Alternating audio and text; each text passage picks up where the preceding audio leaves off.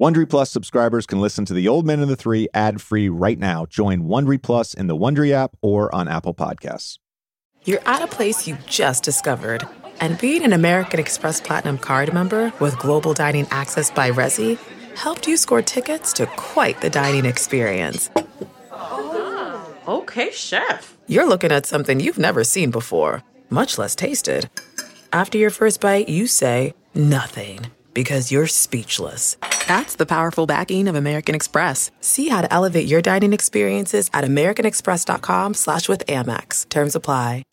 You know what gets me through the home stretch of the NBA season? A solid mystery thriller, which is why I highly recommend checking out Audible. Audible lets you enjoy all your audio entertainment in one app. You'll always find the best of what you love or something new to discover. I'm currently listening to The Wager by David Grann. It's a thrilling story of shipwreck, survival, and savagery, culminating in a court martial that reveals a shocking truth. And good news as an Audible member, you can choose one title a month to keep from their entire catalog. And new members can try Audible free for 30 days. Visit audible.com slash JJ or text JJ to 500 500. That's audible.com slash JJ or text JJ to 500 500. Welcome to the Old Man and the Three with JJ Redick and Tommy Alter, brought to you by 342 Productions. This is episode 156. Jamal Crawford, our dear friend Jamal, joins us. I, I didn't realize this when we asked him to do this a few weeks ago that Jamal has not been a guest on the Old Man and the Three. We've had him on The Ringer. I had him on Yahoo. That's shocking. Yeah, That's actually pretty disturbing. I know. This is the OG Jamal Crawford we're talking about. Uh, Jamal, of course, has entered the sports media space working for Turner. He's killing it over there. Teammate of mine for four years, all around great guy. Great stories. And we touch on both his career and the current NBA and what's going on in the playoffs. Very exciting. Tommy, I want to touch on the Cavs Knicks series. We are recording this on Wednesday, April 19th. And this feels like a series that potentially could go down to the wire. That could be a game seven series. Uh, Knicks, of course, lost on the road last night. Cavs just completely dominating that game. Big part of that, of course, was the turnovers. 32 points off turnovers for the Cavs, and 19 of those came in the second quarter when the game really broke open. Uh, obviously, a large part of that as well was Darius Garland going for 26 in the first half. But it felt like after a very contested, uh, very tightly contested game one, that JB Bickerstaff and company made some pretty significant adjustments to their game plan in uh, game two, and it paid off. Cavs defense has been great all season. How much of the turnovers do you think was them versus the Knicks being sloppy? Some of it was the Knicks being sloppy, but there definitely was a lot of talk for two days about the physicality of game one, uh, Knicks hitting first. And I felt like that got flipped in game two, where Cavs felt like the more aggressive team, the more physical team. And you can look at specifically how they guarded Jalen Brunson. Jalen Brunson was not double teamed one time in game one. He was double teamed 12 times in game two. He was blitzed in pick and roll nine times. Uh, and the Knicks were three for 10 from the field with two turnovers on the 12 plays that he was double teamed. So I think getting him uncomfortable was a big part of it.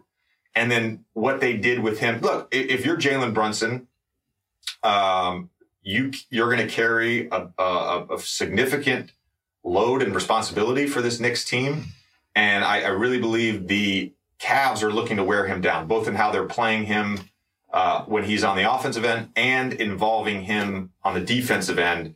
Uh, they used Jalen Brunson's man 12 times for on the ball screens. That's the second most in any game this season.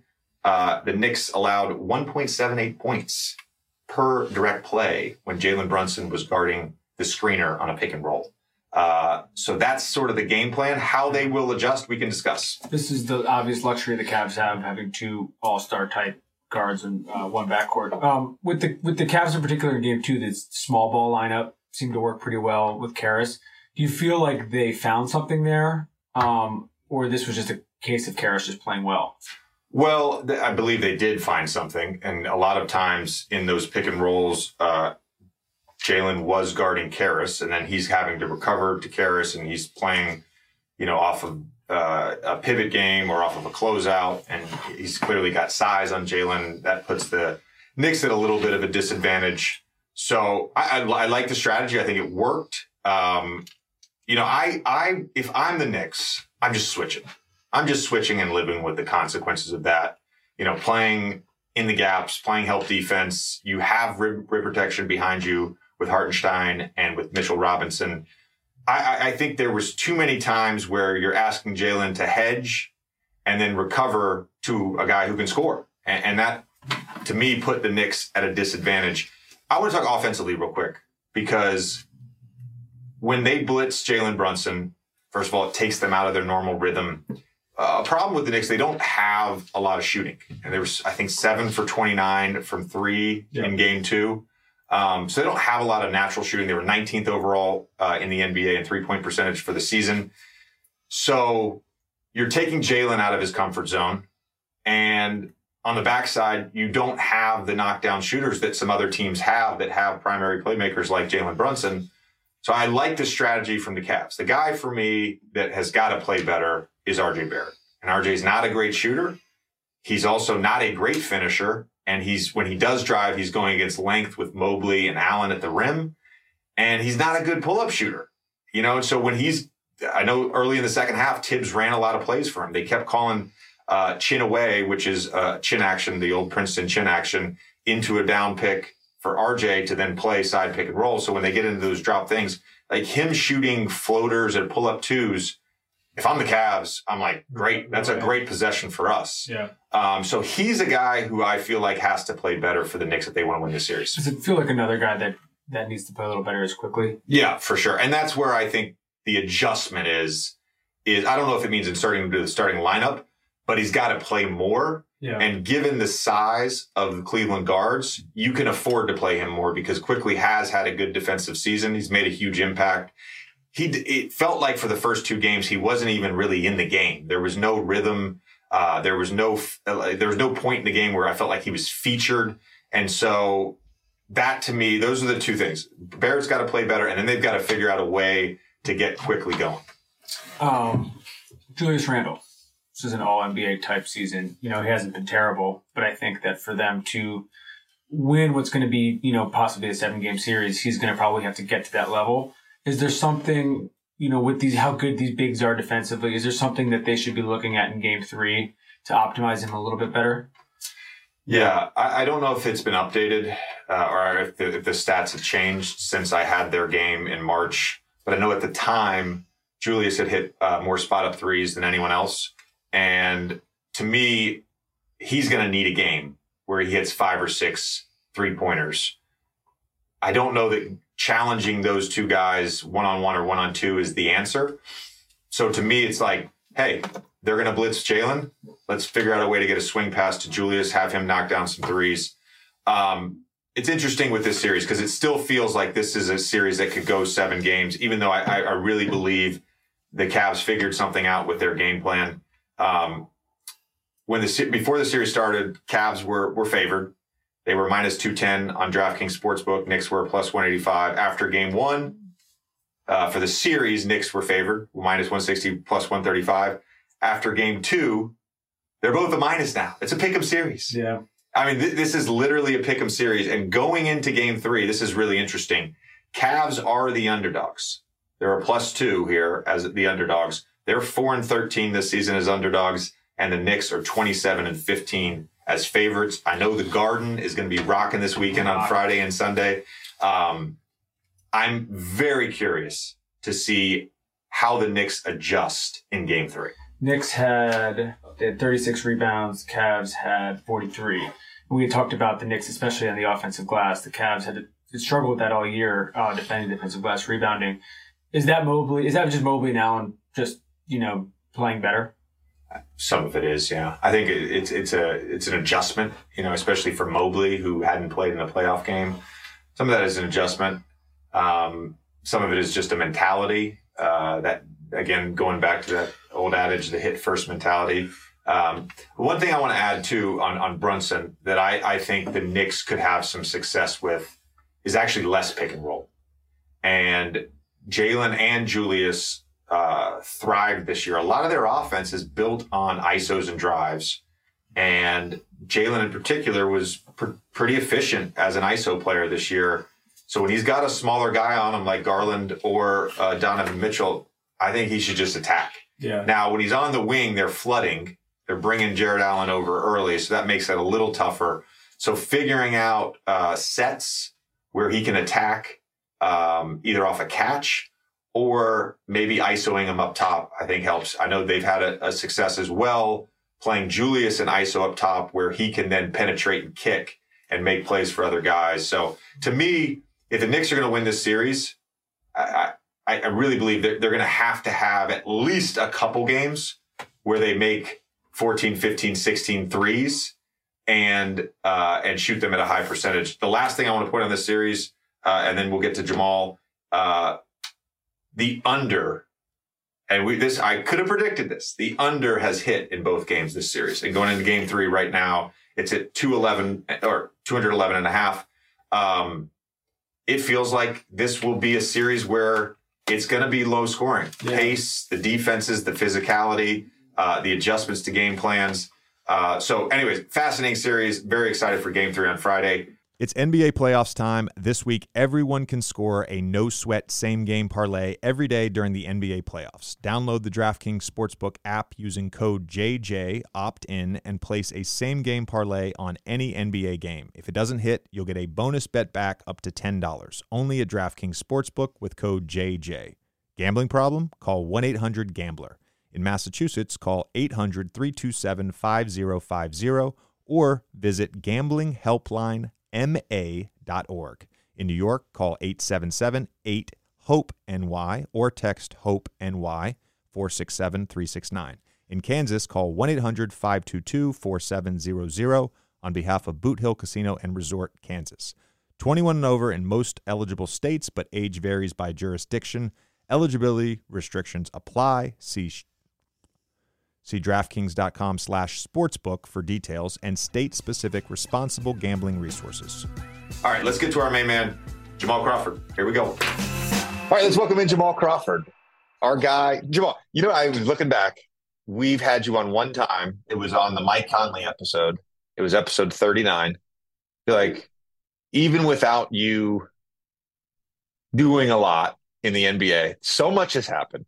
Um, I want to ask you first, though, about your time in the media this season. I know you had dabbled a little bit. Yeah. You are officially a member of the uh, Turner NBA family. How was your experience this year?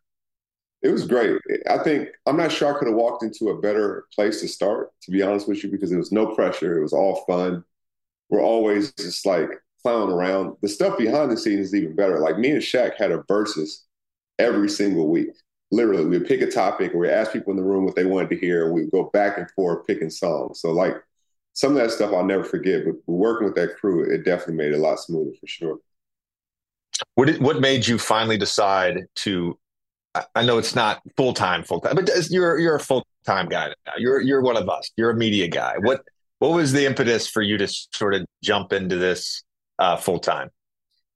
And I didn't think this was the plan, Jay. To be honest with you, it was it was like when the pandemic hit, I started doing so many different like podcasts and jumping on. Like, man, I didn't realize I love talking the game this much. Like, it's so it's so cool. that There's people out there that want to talk the game like I do. You know, we always have conversations, right? Like in the locker room or whatever. But it was like I love it, and I got bit by the bug. I started going back and like, man, this is crazy. Then the crazy thing is when I started going on TV. I start getting text messages like I would when I scored 20 on TV when we were playing. Like, oh, this is really cool. All right, all right, I'm I'm going in this lane for sure. Is it is it hard talk, when you're talking about guys that are your friends? You know, some some some some cases you've known for a long time, but you also have to be objective. You know, you have to be critical if they do something wrong. Just in terms of like mastering that when you haven't had to do that for most of your life. Yeah, so now I'm like, oops, he's not coming to pro in the summer. So. no, it's more so for me. I, I just try to be. I try to be honest. I've always um, pride myself on being authentic. So I've always tried to be honest. I think you, there's a way you can get your point across without tearing somebody down. Like they understand, like, you know, if somebody missed a big shot or maybe there's a different read they could have taken. Like you can say it without the shock value of, of screaming it or trying to belittle somebody. I did a Zoom, a PR Zoom for ESPN last week where, uh, you know, a bunch of people were on the call and then I had to do some DraftKings PR that day. And in one of the interviews, I was asked about uh, former players that would do well in the media space or current players. And I said Mikal and Tyrese for current players, but I actually brought up you. And one of the reasons I did is is exactly what Tommy's talking about because I feel like your agenda is just the game. Right. Like there's there's a purity to your to your love and your uh, your your soul about the game of basketball which is why I think you do so well. I unfortunately am on a debate show. And so occasionally, occasionally, I'm forced. Like today, I had to talk about the Knicks and Cavs.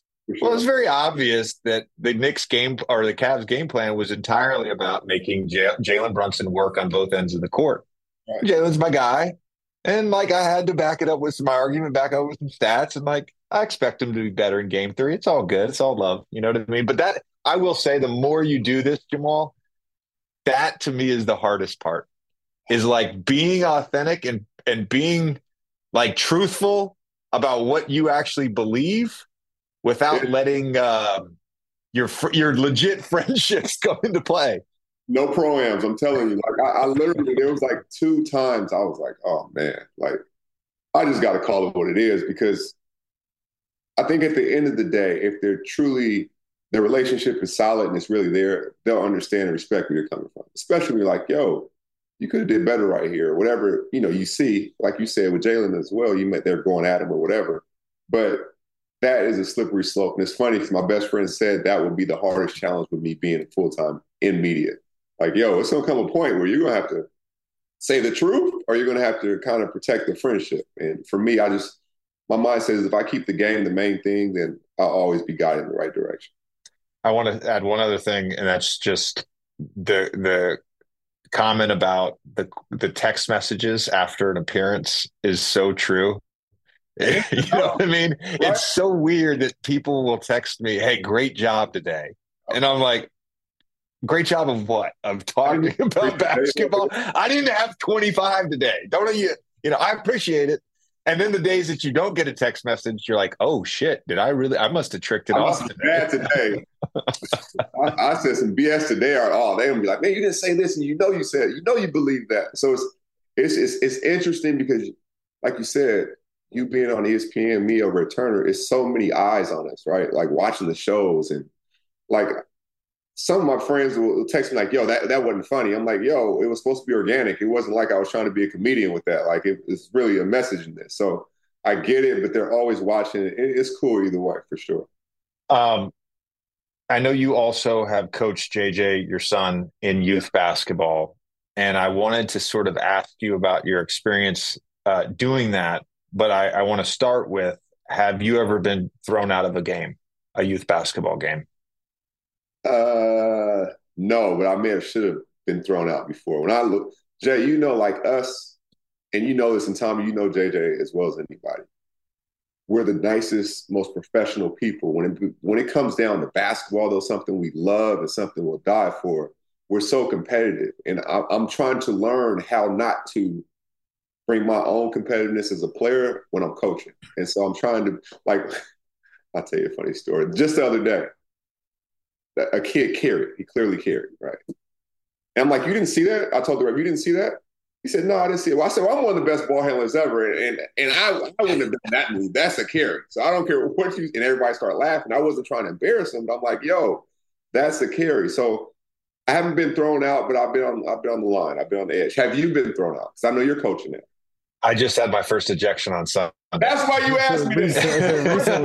Personal request. I should have known. Knowing Bubs, I knew where this is going. What happened? I need the whole story. What it's, happened? It, it literally is the same, dude. I am I am not out there like I'm competitive with my kids. You know, like I coach them. I I wouldn't say I coach them like NBA players, but I, I coach them like a high school team. They're eight nine years old. Like, you know, I, I hold them accountable. I'm stern with them. I've only raised my my. I've only really yelled at them once, but I'll, I'll raise my voice occasionally in a very like serious way. Hey, I need your attention. Anyways, uh, tightly contested contest, and last four minutes you can press. We were down one. There's like three minutes to go, and a kid on the other team caught the ball as they did an advanced pass against the press, and he shuffled his feet and then got a running start and then dribbled. And one of my kids had just been called for a travel, which I didn't think was a travel, like by the rule book. I didn't think it was a travel. And I just said to the ref, I said, Are you seriously not going to call that travel when you just called a travel on one of my kids? And he teed me up for that. That's all I said. And as I was walking away, I just gave him, you know, the the the you know, my like sarcastic. I'm like, Are you serious? Like, are you serious? And he tossed me for that. He tossed oh, me for that did the gloves come off when you got tossed? Did you really like, I'm getting my money's worth now, I'm about to tear him up, or you just quietly walked out? Which one was it? Because I think it was the first one. No, go ahead, go for it. I am amazed at my self restraint on this particular day. Oh, you're growing. I, You're growing up, dude. Man. I there was a part of me. Don't get me wrong. I was like, I, you know, when you used to get, well, you never got really tossed, but when I would get tossed in the NBA, I'd be like, all right, now I got to get my money's worth. Yeah, for sure. I, I, walked away. I just, you know, I walked away. I walked to the corner, watched the rest of the game quietly. I was gonna say, isn't that because you had to sit in the corner the whole time and you didn't actually get to leave because you were the ride? Yeah, I had to drive my kid. It was in New Jersey. It was like an hour and a half away. so it's, it would be awkward if you threw a fit and then had to go in the corner. I will Whoa. say this. I will say this, Jamal. This is the, this is the bullshit.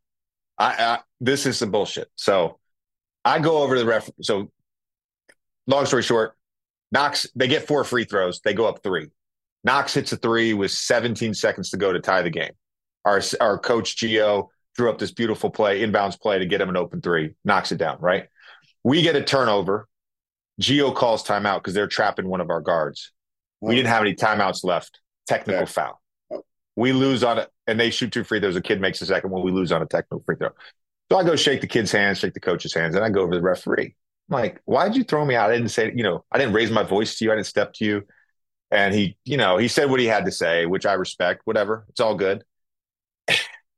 And then the other team comes over and starts taking pictures with me.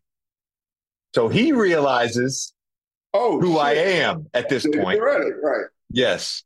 And then and then he sees my coach uh, later that later that day because my our, our Geo was coaching one of the older teams, and he says, uh, "Hey, will you tell JJ I'm sorry I shouldn't have done that? Why'd you throw out a Why'd you throw out a nobody? I'm just a dad. I'm not JJ Redick when I'm doing that. I'm just a dad coaching some eight and nine year olds. I think it's fucked up. Let, let me ask you this, because I can show you stuff right now to blow your mind, but do you put in plays? Like, do you have them running like real sets? What does practice look like for you guys? Tell me about this, please. I we have plays. Oh, for sure, we have plays. We have four plays. Mm-hmm. I that we have had for two months. Okay. I put it. I put in two plays recently, and then what I'm trying to get them to understand now, like my goal is in four years, I don't have to call plays. Everything is just continuous. So we play five out, we play five out. I want all my all my players to have guard skills and perimeter skills. We play five out. We basically run sets out of delay action, if that makes sense. Yeah. So what I'm trying to get them to do now is, I'll, I this week I've been working them is a play to a play, just so they can start understanding the concept. Like if I don't have something on dribble two and I swing it, we can go into parking lot. If I don't have something on parking lot and I swing it, we can go into dribble two. You know what I mean? So that's where I'm at. How old is how old is JJ's team? How old are these kids now? They're 13. Okay, so yeah, so it's easier, I would assume, at that age. And I, what are you what are you drawing up? What are you drawing up? JJ, I don't know if you can see this. Literally have plays for every single situation. Down three, need to go full court. Down one, we're running like stack hammer plays that Spurs used to run. Like we run, we have 13 different defenses that they know on command. We can call it and they can switch up to one three one, to 22 half court, to full court. So it's amazing that they can grasp this. And, and it's like you said, I always tell them, I tell the parents, if you guys can grasp the continuation of the ball just flowing and everything flowing, long after you play for me, you're going to know how to play basketball. So when you yes. get to other coaches in high school, they're like, oh, this kid's been coached. Like he knows what he's doing. I don't, I don't have to waste my time doing that. We can advance to this. And, and we watch film. Uh, we just watched film the other day. So it's just completely like we may not see all the benefits of it right now, but for them later on, if they know how to play, they'll play longer. You know what I mean? And so we're trying to teach them the right way to do things. I told them, I told my kids this a couple weeks into it uh, at at a practice, and I said, because uh, they do they do all the skill development stuff a few times a week, and then you know we do uh, the teamwork stuff on on top of that. And Geo and Kyle are are fantastic with all the development stuff, and they know the game. So if I'm not there, they can teach the basketball stuff. But I said to them, we're going to teach you how to play. Yes.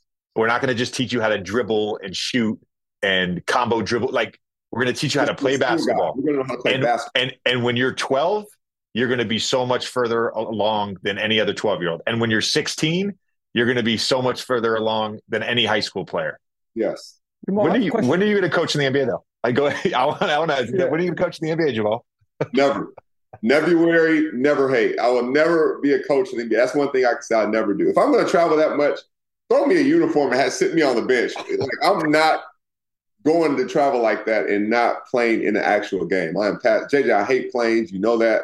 When we had turbulence, I was underneath the seat while you guys were having your fun up there. But no, I, I no, I will coach these kids, and then my daughter's going to play, and then I'll coach her, and I, I could do high school. High school and TV for me is like the perfect balance. It's NBA playoffs time. That means big hoops action with DraftKings Sportsbook, an official sports betting partner of the NBA. Get in on the excitement of every game with the touch of a button. New customers can make a $5 pregame moneyline bet and score $150 in bonus bets if their team wins. Plus, everyone can score a no sweat same game parlay every day during the NBA playoffs. Open the DraftKings Sportsbook app, opt in, and place the same game parlay on any NBA game.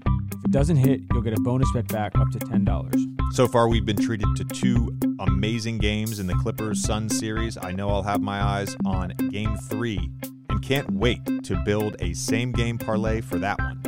Download the app now and sign up with code JJ. New customers can make a $5 pregame moneyline bet and score $150 in bonus bets if their team wins. Only at DraftKings Sportsbook with code JJ. I think every time that I try to buy tickets here in the New York metropolitan area, it's always a very stressful thing. Everything in New always. York is a little more expensive, if you know what I mean. Buying tickets to your favorite events shouldn't be stressful. Game Time is the fast and easy way to buy tickets for all the sports, music, comedy, and theater near you.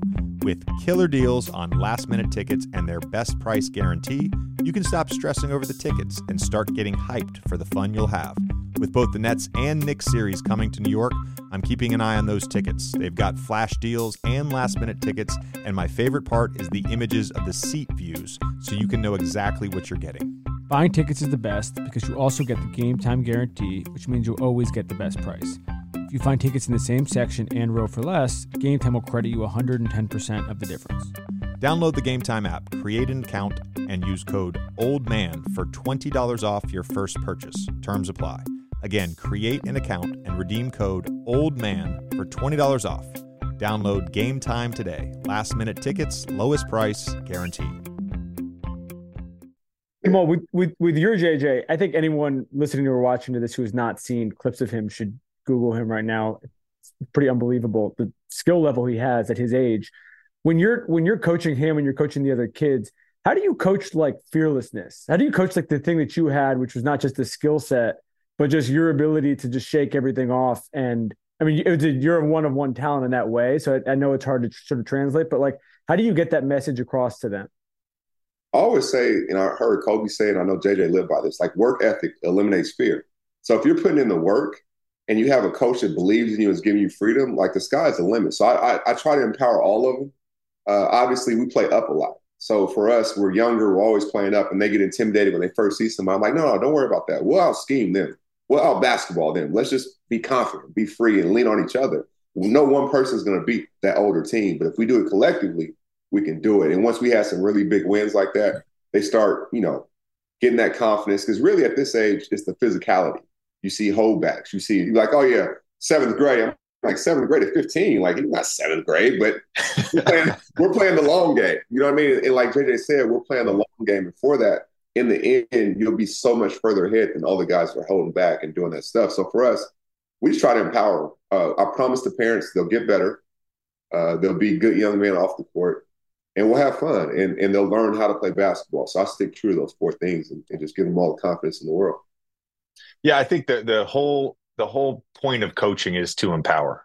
Yeah. Right. And I, I look at it even with Kyle and with Geo, like I'm hoping they're learning something from me. I'm learning stuff coaching these kids about how to coach, believe it or not. Um, but I, but the mark of a, a, a good coach to me is that you put your players in a position to succeed, and that's where the challenge is for me. Look, the, these kids are eight and nine years old. Like, how do you put eight and nine year olds in a position to succeed? Uh, pl- playing, you know, AAU tournaments, playing city league games, uh, practices, whatever. I, I, it's funny because I do run our practices like I would run an NBA practice. That's what's crazy. I have an agenda every day. Like there's there's nothing I do at practice that is random. It is it is it is the best. Everything's scheduled. I'm playing music in our like our offensive section. We're getting shots up. I, I got that from the Seahawks. The music, the kids are having fun. They're into it, so the environment's created that they're they're enjoying themselves. And we go defense, it gets more serious. I turn it off. Then we go back to you know shots or whatever. I turn it back on low low level, and they just enjoy being in practice. We got practice today, and and to be honest with you, you said you learned coaching them. Coaching these kids saved me because I still wanted to play for the longest. Like JJ, you guys have one of the best pods in the world, like literally.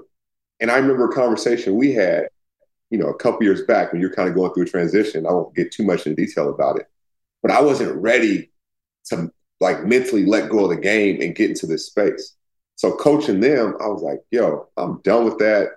And then that's when I really was like, I can not be in competitive mode. I can let the game go after all these years and find another way to help push another generation and like help teach kids. And that was like the coolest, purest thing ever. And I needed it. It probably saved me. Before, that's really interesting. And I actually was going to ask you a follow up question that before we get into your career and some stuff about this year's playoffs.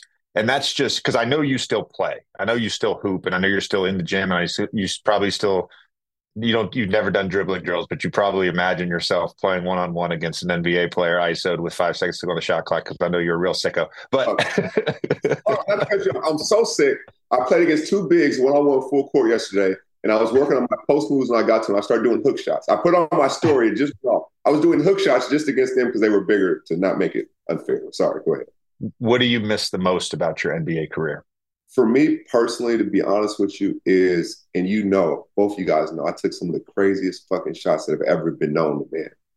But the rush of just not knowing what I was going to do next, like in front of the world, like I didn't know what the like I didn't know what I was going to do, and it was so fun because the fans were seeing it for the first time. I had never practiced it, so I was kind of seeing it for the first time.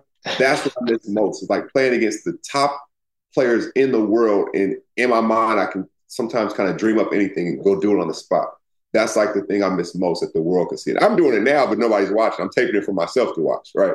But that's like the thing I miss most to play against the top level competition, the best players in the world, have those highs and lows, and have a moment where you don't know what the hell you're going to do. Yeah, you're, remember, a ma- you're a master at improv. That's what he is, Tommy. He's a master yeah. at improv. I remember I remember D Wade was one of our first guests, and he said the thing when JJ asked him this, he said the thing he missed the most was the performance mm-hmm. and you you're that's you it's like a showman it could be any kind of it could be any kind of show but it's like you know people are going to get their money's worth and it's it's hard to like recreate that doing anything else and, and, that's what i always look at like i wasn't i don't know where i am like people say best six man sometimes sometimes they don't i don't know i don't know if i was top 1500 player ever play but i know if you go back and think about it you had a memory of me or a cool feeling like i remember when he did that like to me that's it's about memories and moments. And, and I miss that part of it. Like that part is so cool to be able to give some of those moments, some of the coolness and some of the like, like I remember JJ hitting so many fucking threes in a row. And I, I was just like, go to him. Remember the time like uh, Chris was out for a while and the offense ran through Blake, but me and you were a big part of like making sure it, it ran smoothly. And you would never think two like shoot first guys would have it so dialed in when we were playing so good together. It was like beautiful basketball. And it was just like those moments. And, you know, we were in Sacramento, we had a huge win. I'll never forget that. But it was like just, it was so fun. Like those moments is what I miss most for sure. Yeah. Yeah, you were you were always a bit of a showman. You were always a bit of a showman, and now you get to do that on television. Um, Jamal, twenty years in the NBA. I was doing some stuff on Basketball Reference today. Uh, f- drafted by the Bulls, four seasons with the Bulls, four full seasons with the Knicks, then eleven games, fifty-four games in Golden State, two seasons in Atlanta, We beat you in the playoffs one year. You beat us in the playoffs the next year. Uh, one one season in Portland, five seasons with the Clippers, four of those with me. One season in Minnesota, one season in Phoenix, and then a game with Brooklyn. Do you have a favorite year, a favorite team, a favorite locker room? Like when you look back at those 20 years, is there a period of time that is that really stands out in terms of the joy and purity that you love so much? Yes. The which year was your year when we went to the we thought we were going to the Western Finals? What year was that? 15? 15. The Rockets, when we lost the Rockets? Yeah. 15 was my favorite year in LA because we truly, in our heart of hearts, believe. I'm not going to say we were going to win it, but we believe we were going to the. I don't care what anybody says. We believe we were going to the finals. Now, I think that was my best chance personally to ever go to the finals. And then I think a year in New York. So one and one were probably my two favorite years ever playing basketball. Like, um, I want to interesting. You bring up the New York thing and I want to get to that first because I do want to talk about the Clippers. Uh, I know we've touched on it before, both on this podcast and on previous podcasts, um, uh, uh, Ringer and uh, on Yahoo. But your time in New York, uh, first year you played 39 games for Lenny Wilkens, and then finished the season with Herb Williams, 42 games with him. Then you had one season with Larry Brown, two seasons with Isiah Thomas, and then 11 games with Mike D'Antoni. So, which of those seasons? What's your favorite? That's an incredible run of coach. I, I mean, I love. I, am glad the Knicks have normalized a little bit, but that is just as as as as good of a stretch for the Knicks as you can get. Oh my gosh, uh, I would say the first year with Lenny because people don't know this, but Stephon Marbury and myself at that time were the second leading backcourt scoring wise in, in, the, in the league behind only Gilbert and Larry Hughes. And at that time, I hurt my toe in January. And up until January, we were number one in the division, which means we were going to go to the playoffs. Like, I think the winner at that time got like an automatic bid. And so that first year uh, in New York, and it was like my introduction to the city. JJ, I was playing matinee games in the garden at 12 p.m. The game's over at 3. I would go play outside on the court at a local playground, West 57th Street, whatever it was and go ask those guys what moves you want me to do in the game. Then I go back the next game and do them in the garden. So I was like, I was so entrenched in New York. It was like they thought I was from there. Like they absolutely took to me. I took to them. And, and now that I'm going back and forth there working some, like it's I miss it at times. So those two places for sure. Can you tell the, the Jay Z Rucker Park story? so it kind of goes back a little bit, but I'll, I'll, I'll try to make it quick. I asked, I got so tight with Michael Jordan that I asked him to introduce me to Jay Z. Right? He's like, "You want me Jay Z?" I'm like, "Yeah." He makes a connection World Wide Wes, who's now with the Knicks. Introduced me to Jay Z. We get tight. Jay Z starts coming to watch when we're playing together, et cetera, et cetera. Fast forward, we stay in contact. Uh, I'm actually in studio with Jay Z for his portion of the Best of Both Worlds in Chicago. So we're like, we're getting tight. He calls me after my third year in Chicago, and he's like, or during the third, he's like, this summer I need you to come to record. I'm like, all right. He's like, I need you to come play. I said, cool, I'll be there. He said, but we cannot lose. I said, all right, cool. Can I bring Eddie Curry? He said, yeah, bring it. So I'll never forget. We get on the, we go meet him at 4040. We get on the bus. This was like S. Dot Carter shoe was kicking off. So we had like this big tour bus. It was all laid out. And my first game at Rucker, I was kind of nervous, but I settled in. I threw it off the backboard and dunked. The crowd went crazy. And I was like, they don't give me a nickname yet. I didn't give me. In the second game, it was True Essence. They finally gave me a nickname. Jay Z, uh, our relationship took off, and when he got S. Dot Carter the basketball shoe, he called him like, "Yo, I want you to wear it." I'm like, "Done." And Reebok's like, "No, no, try it out." I'm like, "I'm wearing this shoe. I don't care what you guys say. This is Jay Z." And, and, then we just, you know, took off from there and known him ever since. Really cool friend. What's the origin or the, the backstory behind the off the backboard pass that you did while in a Knick uniform? Was that improv? Did you have it in your mind? I got to after the Rucker thing. Were you like, I got to figure out a way to do this in an NBA game? Yes. So JJ, you know I, I improv, but there's certain things like the, for example, the pass to Blake that that lobbed myself. I had that in my head since I was eight years old. I'm like, I'm gonna do it high school. It never happened. Okay, I'm gonna do it at Michigan for sure. We play Duke. I'm gonna do it. Everybody's watching. Never happened. I'm gonna do it with Tyson Chandler, Eddie Curry.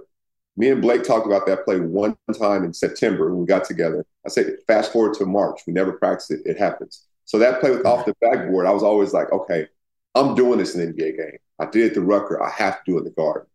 And I did in the garden. If you watch Stephon Marbury, he was a superstar at this time, jumping up and down like a kid. Like, I don't believe you just did this in the garden, and people lost it. Yeah, that was like that was one of those plays for sure. That's like a, a magical play for me personally. If if you, you can't rank yourself, Jamal, if you had to rank the five most creative players you've either played with or played against, who, where would you where would you start? Creative, just like I think white chocolate. I think Kyrie. I think Steph. I mean, Kobe shooting left hand fadeaways. He has to be there, right? Like he's Mark Cuban stood up and clapped for him. So that's four. Who am I missing? JJ, help me out. I, am thinking like Nash. I'm thinking Iverson. I'm thinking. Yeah. Thinking of people that like legitimately did things first that that that yeah. changed that changed the game. Michael Jordan. How can I miss him? We we have, meaning collectively, us the players on the Clippers have talked about some of the failings of that team. Yeah. Um, whether it's been Matt or CP or Blake, me and you, whatever. Yeah. Do you know where this is going? Um, Some people dream. Yeah, go ahead. Were you were you surprised at all by Doc's comments um, saying that we we that team would never have won? Yes. Yes, I was surprised from the standpoint like Doc, you're the coach. Like, what do you mean we never won? We were supposed to believe, and you're supposed to have us believe we're going to win, right? Like, I, I, didn't know how to respond. I was going to respond. This is the first time I'm actually talking about it, but I was like, I was going to say, well, damn. I felt out like, what, what can we say that if our coach believes we're never going to win? Like, that was kind of, and maybe he'll get more into it. How'd you take it? Because I was kind of like, yeah. Well, uh, it's funny because I, I, saw Doc a few days later because um, I, I, called the game and had the pregame. It was the first thing he brought up. I'm surprised, you know, I'm surprised you had a an issue with my comments. And and look, the reality is, here's what's interesting to me about those comments. The reality is, the two years that we had issues in the locker room, uh, were 16 and 17. Yes, we weren't going to win those years anyways uh, 14 and 15 were the two years that I look back on as, and I, and I missed a ton of 14 because of my back injury and breaking my wrist. Still one of the most enjoyable seasons of my career. I thought those teams, uh, that was just, those were special groups, special locker rooms, special groups. Um, so that's what that was was it. And then this, and then of course in 16 and 17 too, in 16, uh, Chris and Blake both got hurt within 10 minutes of each other in the first round while we're up in a series. And then in game uh, three and 17, Blake gets hurt for the rest of the series or the rest of the season against Utah in the first round. So, like, those, that's not, even though there were issues in the lock, that's not the reason we didn't advance in the playoffs. I, I, I thought it was weird. I thought it was weird. I'll, I'll just say that. I, I thought um, it was um, weird. Not to cut, I thought it was weird. But to me, the first thing that came to my mind was the one word was accountability. Like it, it made it seem like we're over here and there are he was over here like yo i thought this was all together so accountability was like yo we weren't that's it like we're yeah that's the part that messed me up yeah that, that kind of messed me up too because i feel like i know i have uh and and when we have talked about this uh publicly whether it's been on a podcast or whatever um everybody i've talked to about it has kind of owned their own mistakes yes. if, if that makes sense. Yeah. and realizes, especially later on, like that we we still could have had something special. Um, and then to not get any of that like accountability from him. Yeah, I was blown. And the interesting part too is he's talking about players getting along, and like he was brought in. I thought at least after after um after Vinny left, like Doc's reputation, right, was like as a personality manager. You know, a person Ubuntu, yeah, all that stuff, personality manager, and he was the GM. So like if, if people weren't getting along, like it's I don't know, it's kind of on you. Let's let's let's let's take it to the simplest form, right? Let's yeah. the very simplest form, the, the pure essence of it. How's the team you coach right now? Eight, nine years old. If they're not getting along, whose fault is it? Whose whose job is it to get everybody on the same page? Oh, I had to stop him in practice two days ago because uh, after a drill, somebody told uh, something that I didn't think was particularly nice to another kid. So I stopped the drill. I lined them all up we're not going to speak to each other that way. That doesn't happen. I pointed out to one another kid, hey, the other day in warmups, you know, Manoa was trying to shoot threes. You told him he can't shoot threes. Right. I was like, why, why are you doing that? that? That's not being a good teammate, right? It's on the coach, 100%. I'm just saying, and I, and that we would have never, if we're being honest and real talk, we would have never came out and said it was Doc's fault we lost her. So we're not saying that, but we at least No. together as far as why we lost. And it, like you said, everybody kind of owning their shit of why we lost. I, I just, the, the, I guess the part that bothers me is like in 14 and 15, we all believed we could win. Yes. Doc, Doc the or did Doc the orator clearly believe Doc the orator and me motivator clearly believe we could win. Wh- Why why like randomly eight years later are you like changing the narrative on that, changing the script on that? JJ, we put out the team that just won the championship in the first round. So why would we not believe we can win? The year before that, we put out the team that basically went on a run for a dynasty. Like, why would we not believe we can win? I can tell you this: our game five loss in Oklahoma City when we were up eleven with four minutes to go that had nothing to do with cooperation. Uh, our our three one meltdown against Houston that had nothing to do with cooperation. Those weren't the reasons we lost. And, and for some reason, it's coming to me right now. David West, when they won the championship, I believe in Golden State, he was like, "Man, we just went through so much shit. It'll come out later." But teams go through stuff. Like I don't think there was a perfect team. Yeah, you want everybody on the same page, you want everybody pulling the same direction, but even those teams go through some stuff, and they still find a way. They're not going to say, "Oh, and they was never going to win because they had this, this, and third one." So it, it kind of it threw me for, for sure. Um, on the Clippers note, one of the most fascinating series to me in the first round is the Clippers Sun series. We're recording this the day after game two. Phoenix comes back, led by Devin Booker and Kevin Durant. What are some of your, and, and Kawhi has been brilliant through two games. What are your, a couple of your takeaways so far from this series? I think on the Clippers side, they're playing great. They're playing loose. They're playing free. And people talk about Kawhi. I'm not sure he's a top five player because he may not play enough to be considered one. But I know he's one of the top five guys in the playoffs. He can dominate a game. He can control a game. He can guard. He can he can do everything you want. And he gives your team confidence because he has such a coolness and such an unflappableness about him that it's like, you know what? Give it to this dude and we're going to be okay. And I think for on that side, they're playing great. If PG was playing, it really would be interesting. Like really interesting, especially with him saying, you know what? That's the guy now. I'm second fiddle. So it'd be really interesting. On the Phoenix side, they're going to have to use their bench more. Like they they got to get more bench production because the Clippers' depth is their strength, right? Uh, I, I, think you have to double Kawhi more. And if I was Kevin Durant, there's times I would guard Kawhi, but I would kind of stay away from him as much as possible, only because you're using so much energy trying to contain him, and then you're expected to be the number one guy, especially in the big moments uh, as well. That's a lot of energy. So I, I would kind of not shy away, but I would stay away from him until it's time to pick my spots when I'm going to guard him. But I still, and there, yeah, and you still think Phoenix is going to win? I think they. I, I agree with that. So last night in particular, they didn't really double Kawhi in the first game. Uh, I, I, went and looked all the shots. I didn't find any double teams. They doubled him seven times last night. The Clippers were one for seven when they doubled him. Um, I would double him more. Yeah, we played. We played them. It wasn't so much in 15 when he was with the Spurs because that's not really how they played, and he wasn't quite the Kawhi he is now. But we played him 19 against the Raptors. I played him 21 against you know with the Mavs, and uh, you, you at some point in a series have to double team him because he's that fucking good. That good. Um, and and so I don't know if you end up just doubling off of Russ's man if he's in and and just kind of say, all right, Russ, we're going to live with you shooting jump shots. Uh, I don't know if you go full rotation with the closest guy. I think Monty Williams has some options in that regard. And on the other side, they actually doubled Kevin some last night. Yeah. And there were three straight possessions in the second half where they doubled Kevin. The first one, he swung directly to Booker, who drove and hit a pull up. The next one, he swung. That guy swung to Booker, drove and hit a pull up.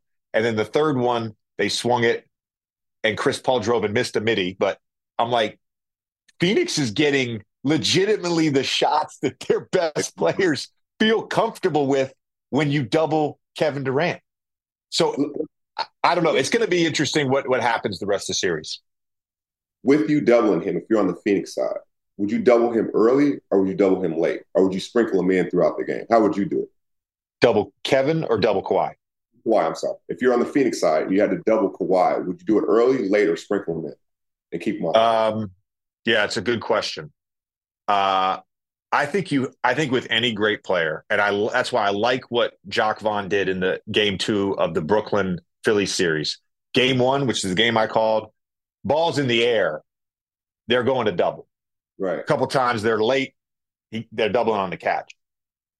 You have to keep great players guessing. If you give great players the same look every time, it's why it drives me crazy when like a guy has 40 points and you're playing drop coverage against him all game and he's got 40. And then with two minutes to go on the fourth, you're like, we're going to blitz him. And you're like, well, the reason you're fucking down in the game, the reason you can't do it. I don't even care if it's a regular season game, playoff game. It doesn't matter. Doesn't matter. You have to mix it up. You have to mix it up. So I would mix it up. Um, again, I think anytime with the double team, a lot of it to me, if you have a smart team and you can scout and you know kind of where he's going to ISO at, you can kind of dictate, all right, against this matchup, right? Let's say it's CP on Kawhi on the right wing. All right, we're going. Let's say it's Book and Russ's guys over the top. All right, as he gets deeper, we're setting in a guy, right? You can you can kind of dictate when and where you do the double teams from uh, based on the matchup and based on who you're doubling off of, or sometimes maybe if you're going with the next guy, like you just go. Uh, but yeah, I think mix it up. I, I'm curious about because this has been a point of conversation we've had a ton. Tommy and I have, and I know it's been a, a topic a bunch. You know, Game Six and Game Seven last year in the Dallas series, they blitz book every time he gets the ball against the DHO or pick and roll. You can't do that now. The other night, they're, they're blitzing Kevin Durant. Obviously, Book was scoring in other ways too. What's your feeling on this with with Phoenix? Can you double them? Should you double them? Did you just make Torrey Craig beat you? Like, I- I'm very curious. The deeper this series goes, if Phoenix advances, the deeper they go in the playoffs, how teams sort of look at doubling, especially with Book and KD on the floor at the same time. I don't think you just flat out double them because the thing that is underrated about Kevin, like we all talk about it, we rave at his scoring, but he's such a high IQ guy as well, and he he's a willing passer. Like he can, he's not just a willing passer; he can put the pass on time on target, like a, a small guard would, right? And so, I wouldn't just all out double him. You have to make those guys play in a crowd, right? You have to make them play in thought because when they're just free flowing, you're giving them the answer. Oh, you double, okay, you pass the book, he closes out, one, two drill, pull up. Same thing with CP, and Kevin can flow anyway. You have to make them play in a crowd. But I think um, some of it depends on how CP is shooting it as well. Because CP is such a point guard, he'll get locked in that mode where he forgets he's, he's such a great scorer as well, right? So if he's in point guard mode, and maybe I'll go double late off of him if he doesn't have a rhythm, if he hasn't been taking shots throughout the game. But if he's going, I wouldn't double them unless it's a guy like Torrey Craig. You say, you know what? As long as these guys don't shoot it, you're shooting it, and you can shoot it, and you're shooting it well right now. I can live with that because you can't take away everything, especially against that team. Your last day of vacation, and you found time for a deep tissue massage followed by a long mud bath, then a two hour nap. Because you're an American Express Platinum Card member and booked your stay at a fine hotel and resort through Amex Travel, which means a 4 p.m. checkout. And those relaxing vacation vibes can keep going at the airport in the Centurion Lounge. Just a splash before you board the plane back to reality. That's the powerful backing of American Express. See how to elevate your travel experiences at americanexpress.com slash with Amex. Terms apply. Angie has made it easier than ever to connect with skilled professionals to get all your home projects done well. Whether it's routine maintenance and emergency repair or a dream project, Angie lets you browse homeowner reviews, compare quotes from multiple local pros, and even book a service instantly. So the next time you have a home project, just Angie that and start getting the most out of your home. Download the free Angie mobile app today or visit Angie.com. That's A N G I.com. I, I feel like one of the questions JJ and I talked about a bunch leading into the playoffs was the fifth guy for Phoenix. And Torrey's obviously been great so far. I think he's shooting 58% from three. Uh, is this something when if, if Torrey shoots like this, is this a team that's just going to be really tough to stop?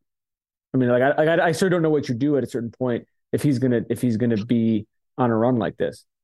Yeah, if he's if he continues to make that those shots, they're gonna be tough to stop. And if Ayton continues to make his mid range, because there was a stretch in the first to first to second quarter where they were struggling scoring, and they his his points at that time were worth more because they had to get a bucket. You know, they were getting they were getting separation. The Clippers were getting separation against them. They had to get a bucket, and he hit two, three middies in a row, and it allowed them to set their defense a little bit better. So I think Torrey Craig is, but if Ayton stays where he's making that shot, because it's gonna be there, right? And if he keeps shooting with confidence and makes that Yeah. shot, they'll be really tough to deal with. The last point I want to make on this series, and I brought this up on first take, but I think it's worth repeating on the podcast because it's uh, a pretty uh, amazing number.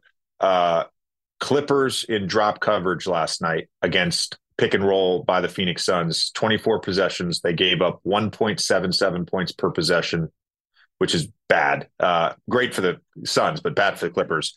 Uh, Zubac, Zubac gave up 1.85 when he was in drop. Um, that to me, and I, and I saw it when I played uh, when I was on Dallas' team. Obviously, I was not playing the place, but when I was on Dallas's team, I saw as that series went on, Luka was just too good, and you couldn't really play Zubac and Luka on the court at the same time. So to me, I, pro- I I expect there to be more Plumlee. I don't know if Plumlee ends up starting. I think, and Tlu has said this to me when I call one of their games. That's sort of the advantage of bringing him in is that he's able to be higher up in coverage and recover. And I don't necessarily think you want him switching on Kevin and Devin, but in a pinch, probably a better switch option than than Zubac. So that's that's another interesting one. Um, Jamal, I, one non-playoff question I had for you, going back to your 20 years, because I don't know, I don't know where you're at right now in your relationship with analytics, but the period of time early in your career, 2000 to 2008, there was nothing. There No. was nothing. There wasn't. You were you weren't an efficient scorer or a non-efficient scorer. You're just a scorer. You know what I mean? And then I'm a memory then- scorer. You don't remember this shit. Watch this shot. You don't remember. I'm gonna kick it off the backboard backwards. You don't remember this. You don't remember you had everything. I'm a memory scorer. and then and then as your career went on, obviously it became uh, much uh, much more um, a part of the conversation about players, about teams. And look, I I, I think it tells a part of the story. I think they're important. Um, a lot of times they match up with what I what I see. Sometimes they don't, and and that's fine. Um, I don't like the catch-all stats. You know, a- and we can now look back at certain players from different eras and be like, oh, this this guy wasn't as good as we thought he was, you know, because of whatever, you know, singular stat we have for players. Was there a player in that era that maybe wasn't in their prime post 2008, let's say, that you think would destroy in 2023 in the NBA? I think Mahmoud Abdul Rauf, is that too far? No. I think the way the game is played, and now think about it. If you can shoot, JJ, when I came in, because I was a little bit before you, if you shot a three pointer off the dribble, it was considered the worst shot in basketball. Now it's the biggest weapon. So, like a guy like him, I think a guy like Nick Van Exel, guy who's creative like that, guys that can shoot it. Jason Williams, I think, would be terrific. Guys that get up and down the court and that can shoot it and play with that kind of pace and space. Um, those three really jump out at me. Mahmoud, I think he would he would do like major major numbers because he was such a perfectionist. Like we have great shooters and and like unbelievable. He was like a perfection shooter. You know what I mean? Like he's ten in a row is not enough. I need ten in a row all net. If they don't go ten in a row all net, I have to do it again. Like he was like a perfection shooter. So I think he'd do really well. Gilbert Arenas, I think would do well because he was kind of ahead of his time as well. Yeah, Um, pre-injury, pre-injury go. I, I like that. Yeah, I like that.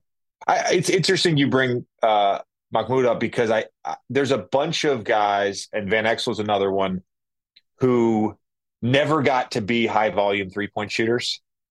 You know what I mean? Like even Larry, I, I know Mad Dog and I got into it uh, about Larry, but like truthfully, if Larry had played in an era where he could have been, uh, a, it, it would have prolonged his career. That's the other crazy part. It would have prolonged his career. He would have had, he would have had like five or six years at like Danilo Gallinari's peak, just be just being a stretch four, Right. JJ, close your eyes, and and you've never been told to close your eyes in your own podcast. close your eyes. And fresh out of Duke, JJ Redick, a Oh. team is saying you're going to be the franchise guy walking into this league tomorrow. This next upcoming, you don't have to wait and play the rookie duty. If it, you're going to play 35 minutes, you're going to get, get 20 shots a game, shoot whatever shot you want. As a rookie, going forward, what does JJ Redick do in this area? I don't know that I'll ever be a franchise guy, but I do appreciate Oh, it. let's say they I do that. appreciate that. Yeah. I look, I, I, I, I believe like we're we're all we're all we all have to adjust Yeah. to our own era. You know, we have to we have to figure out ways to succeed in our own era. And and Steph, Dame, James, they made it okay to be a high volume three point shooter. Clay, Clay as well, of course. Clay, I don't want to leave him out at all. Um, they made it okay. I didn't get that till year twelve, my first year in Philly.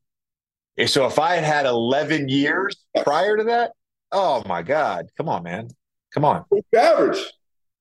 Oh, I but I would act and and with the pace.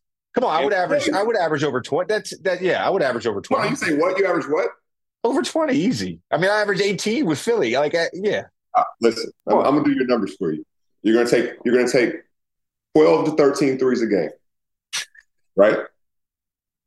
You're gonna make out of 12, you'll make five. Let's say you make five. Let's say 12 or 13, you'll make five of them. That's 15 points.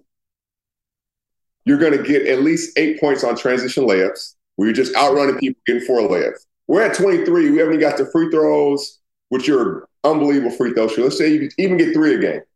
You're at 26 with just that formula. No mid range, no nothing. You're at 26 points.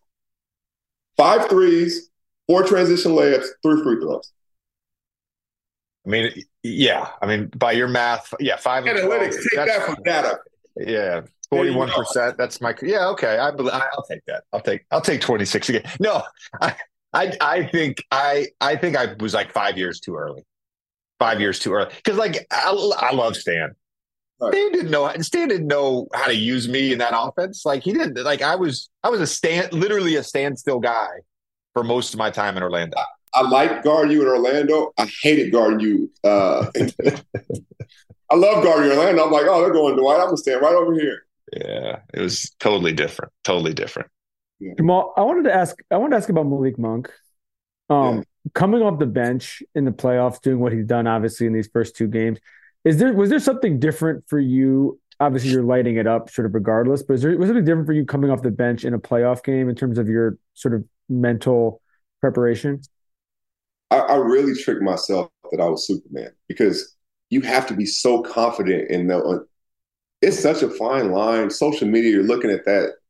Oh, you're terrible whenever you play bad, right? And you're great whenever you play good. So I just I I looked at it, but I was more like, fuck everything. I'm Superman walking. I walked in with this heightened confidence, and that's why you can throw me as JJ talked about with JR. You could throw me a grenade at half court with the the end of the clock. I didn't care because I was like, you know what? I'm not playing for percentages, so that freed me. I'm like, I'm not playing for that. I'm playing to try to win this game. I, I know they're going to come at me on when I'm on defense, so I really have to be aggressive on offense and stay out there and try to help the team that way. So I was really, really aggressive, and I see he's playing with that same fearlessness right now. And and JJ knows this, and you know it too as well, T. It's funny in the regular season. Let's say you come out of a game, you may be mad, not at the person that went in for you. They could have success, and you'll be like, all right, cool, you know. But in the playoffs, he's playing well. Keep his ass out there. We don't care. We're trying to do whatever it takes to win. And right now, you can see his teammates doing that for him. Like they're like, Monk, you got it going. Go, keep going, keep going. Maybe in the season on Game 65 in Utah, they may be like, man, he's shooting too much right now. They're like, no, go, and and you can tell he's playing with that chip and that confidence. Um, that's a series I want to discuss with you before we let you go, and I, I do want to get your thoughts on Draymond as well. I want to take this opportunity real quick because of some way some the way things sometimes get quoted out on social media. It appears that there are a group of people, uh, probably mostly Sacramento fans, that think that I was saying on first take this morning that the refs are favoring the Kings, and that's why the Kings are winning. That's what I was what I said was that the way the way the series, both teams, the way the series has been officiated, that favors the Kings, not the refs favoring the Kings. The way when you can when you can grab Steph off the ball, when you can grab Clay off the ball, when you can grab Draymond, like of course you can point to plays where so and so didn't get called for a foul for the Warriors or they called a bullshit. That's that's every game. There's something like that. I'm talking about the way the game. They have let more go in this series. That hurts the Warriors. That's hurt. That hurts how the Warriors play basketball. That's not the reason. That's not the reason that Sacramento's up 2-0. The reason Sacramento's up 2-0 It's because they're a really fucking good basketball team. And De'Aaron Fox has been awesome in the clutch, just as he has been all season. That's the reason. It's it, I'm not it, whatever. I'm fascinated by this series. Game three obviously must win. Um, I still believe the Warriors have a chance to win the series if they can get game three. Um, give credit to the Kings. Do you think Draymond should have been suspended though? I think I think his reputation preceded him.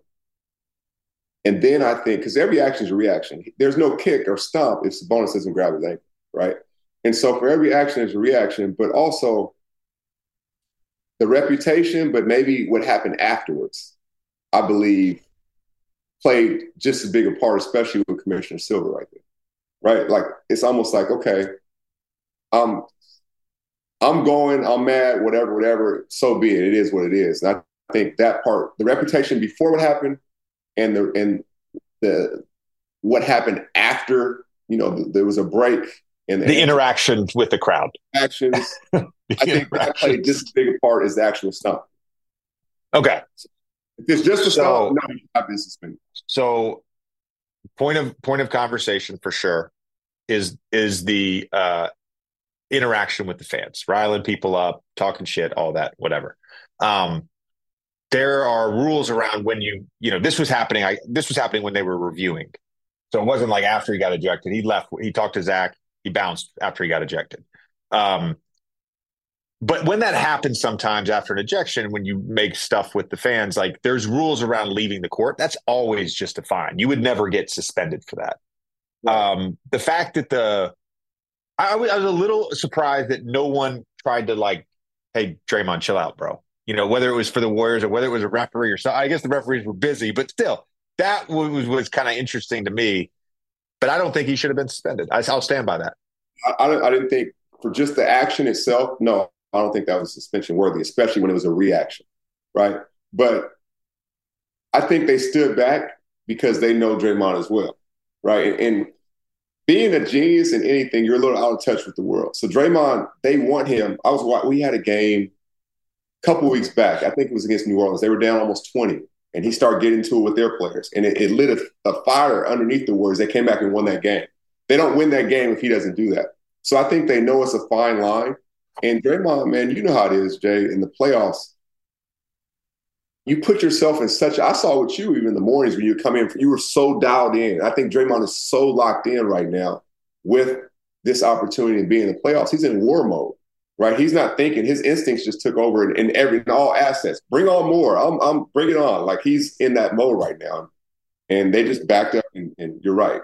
That part right there. I was a little surprised, but I was like, okay, they know a little bit more about it than I do, especially in that setting. Aren't Aren't you guys also a little surprised, obviously, that this this tips the scales for the series in such a significant way versus if this was a one-one series, it's probably a little bit different suspending him. I mean, this was a bad defensive team with Draymond playing. Without him, I mean, who knows what is how they're going to look uh, in Game Three? It just feels it feels like the league is. It, it feels. I, I mean, you, there's a lot of reporting that the Warriors are really upset about this, and you can understand why. It just feels like it tipped the scales a little bit in a way that is going to affect the outcome of the series in a way that you would hope that a suspension wouldn't normally do.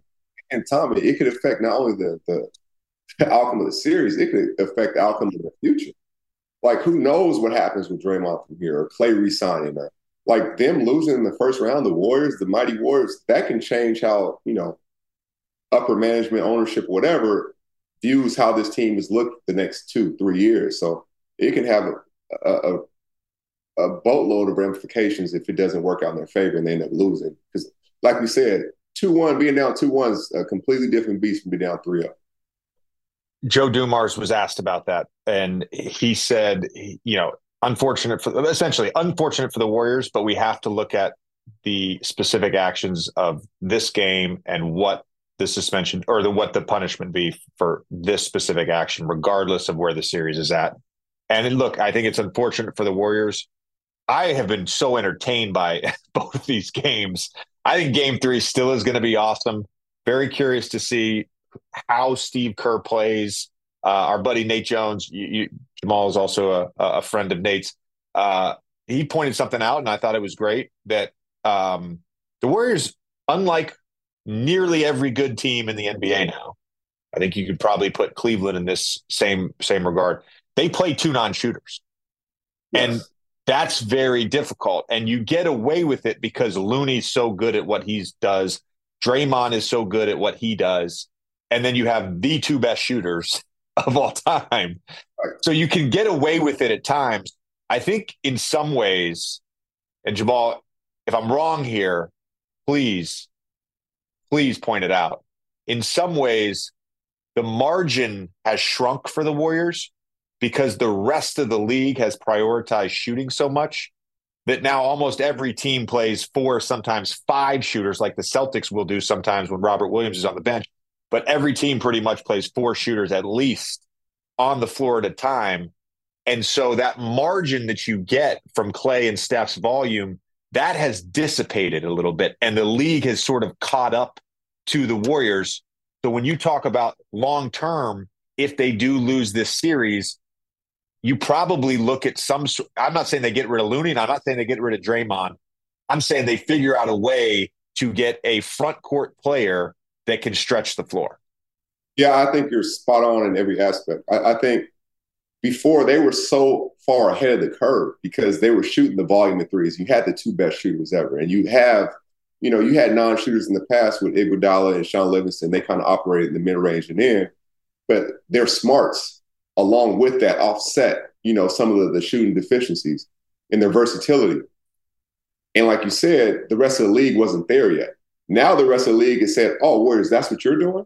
oh, we're going to take steal a page out of your book, but we're younger. We're adding even more shooting. Oh, and by the way, we're going to play four shooters. We're going to take and raise you one. We're going to play four shooters with one non-shooter. And so that's where we're not saying their their run is over, but yeah, that's where the, the, the field has gotten closer to what they're doing.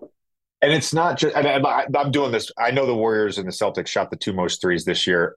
I have no idea going back to 2015 when this run started what the numbers are and what the differences are between, let's say, the Warriors and the tenth most, the, the, the team with the tenth most attempts.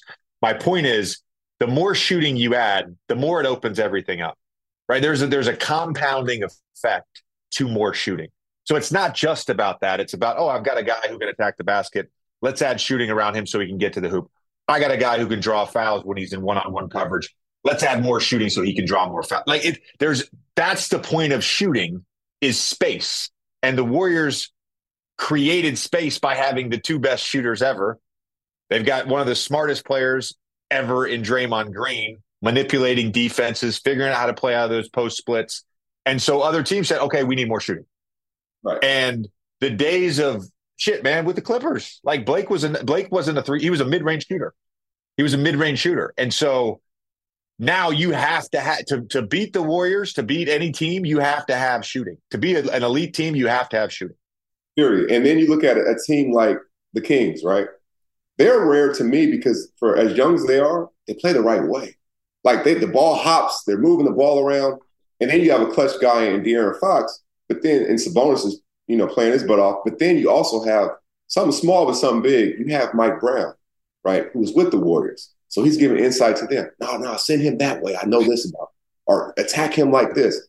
Those little things, when you have that and you have that infrastructure, you can be good now. You can be good for a long time. But you can also start to like slay the dragon, so to speak. Oh, the dragon's not as big. I, I thought his teeth were sharper than that. Oh, okay. So it gives you that kind of confidence going into it, especially when you have that insight from a coach like that. And I think that's been a, a real underrated part and something I'm glad you mentioned Mike Brown, who will win Coach of the Year, already won the National uh, Association of Basketball Coaches Coach of the, uh, Coach of the Year. He um, he has something that you and I don't have, and Tommy doesn't have, and no one on TV has. He has intel from being in years and years of coaches meetings with Steve Kerr and that staff. He knows everything there is to know about every guy on that Warriors roster. And to some degree, I think this is probably part of the game plan with Draymond is just like, hey, dude, like he's important to the team. Let's bait it a little bit. Let's bait it. Let's try to get an incident, right? And yeah. yeah. So, anyways, Jamal, I know you got. We know we got to let you run because you've uh, got your dentist appointment. So I really appreciate it. Um, By the way, I listened to the whole one with you and Dane. It was unbelievable. That got me through it. I was listening to. It. All right, man. You're the best.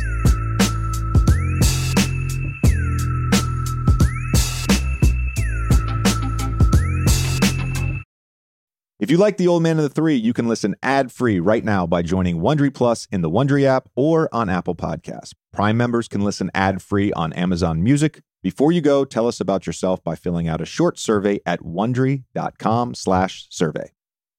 Okay, so if you had a time machine, how far mm-hmm. in time would you need to go back to be a dominant basketball player of that era? I need to go to when Bob Cousy was playing. Back I in, would. in the plumber days? 27 year old Shea would give Bob Cousy the business.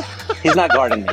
Hi, I'm Jason Concepcion. And I'm Shea Serrano, and we are back. We have a new podcast from Wondery. It's called Six Trophies, Woo! and it's the best. Each week, Shea and I are combing through all of the NBA storylines, finding the best, most interesting, most compelling ones, and then handing out six pop culture themed trophies for six basketball related activities. Trophies like the Dominic Toretto I Live My Life a Quarter Mile at a Time trophy, which is given to someone who made a short term decision with no regard for future consequence. Or the Christopher Nolan Tenet trophy, which is given to someone who did something that we didn't understand. Catalina Wine Mixer trophy. Ooh, the Lauryn Hill, you might win some, but you just lost one trophy. Follow Six Trophies on the Wondery app or wherever you get your podcasts. You can listen to Six Trophies ad free right now by joining Wondery Plus. The early 2000s was a breeding ground for bad reality competition series. From shows like Kid Nation, CBS's weird Lord of the Flies style social experiment that took 40 kids to live by themselves in a ghost town, to The Swan, a horrifying concept where women spent months undergoing a physical transformation and then were made to compete in a beauty pageant. Hi, I'm Misha Brown, and I'm the host of Wondery's podcast, The Big Flop. Each episode, comedians join me to chronicle one of the biggest pop culture fails of all time and try to answer the age old question who thought this was a good idea? Recently, on The Big Flop, we looked at the reality TV show The Swan. The problem this dream opportunity quickly became a viewing nightmare. They were isolated for weeks, berated, operated on, and then were ranked by a panel of judges. Follow the big flop on the Wondery app or wherever you get your podcasts.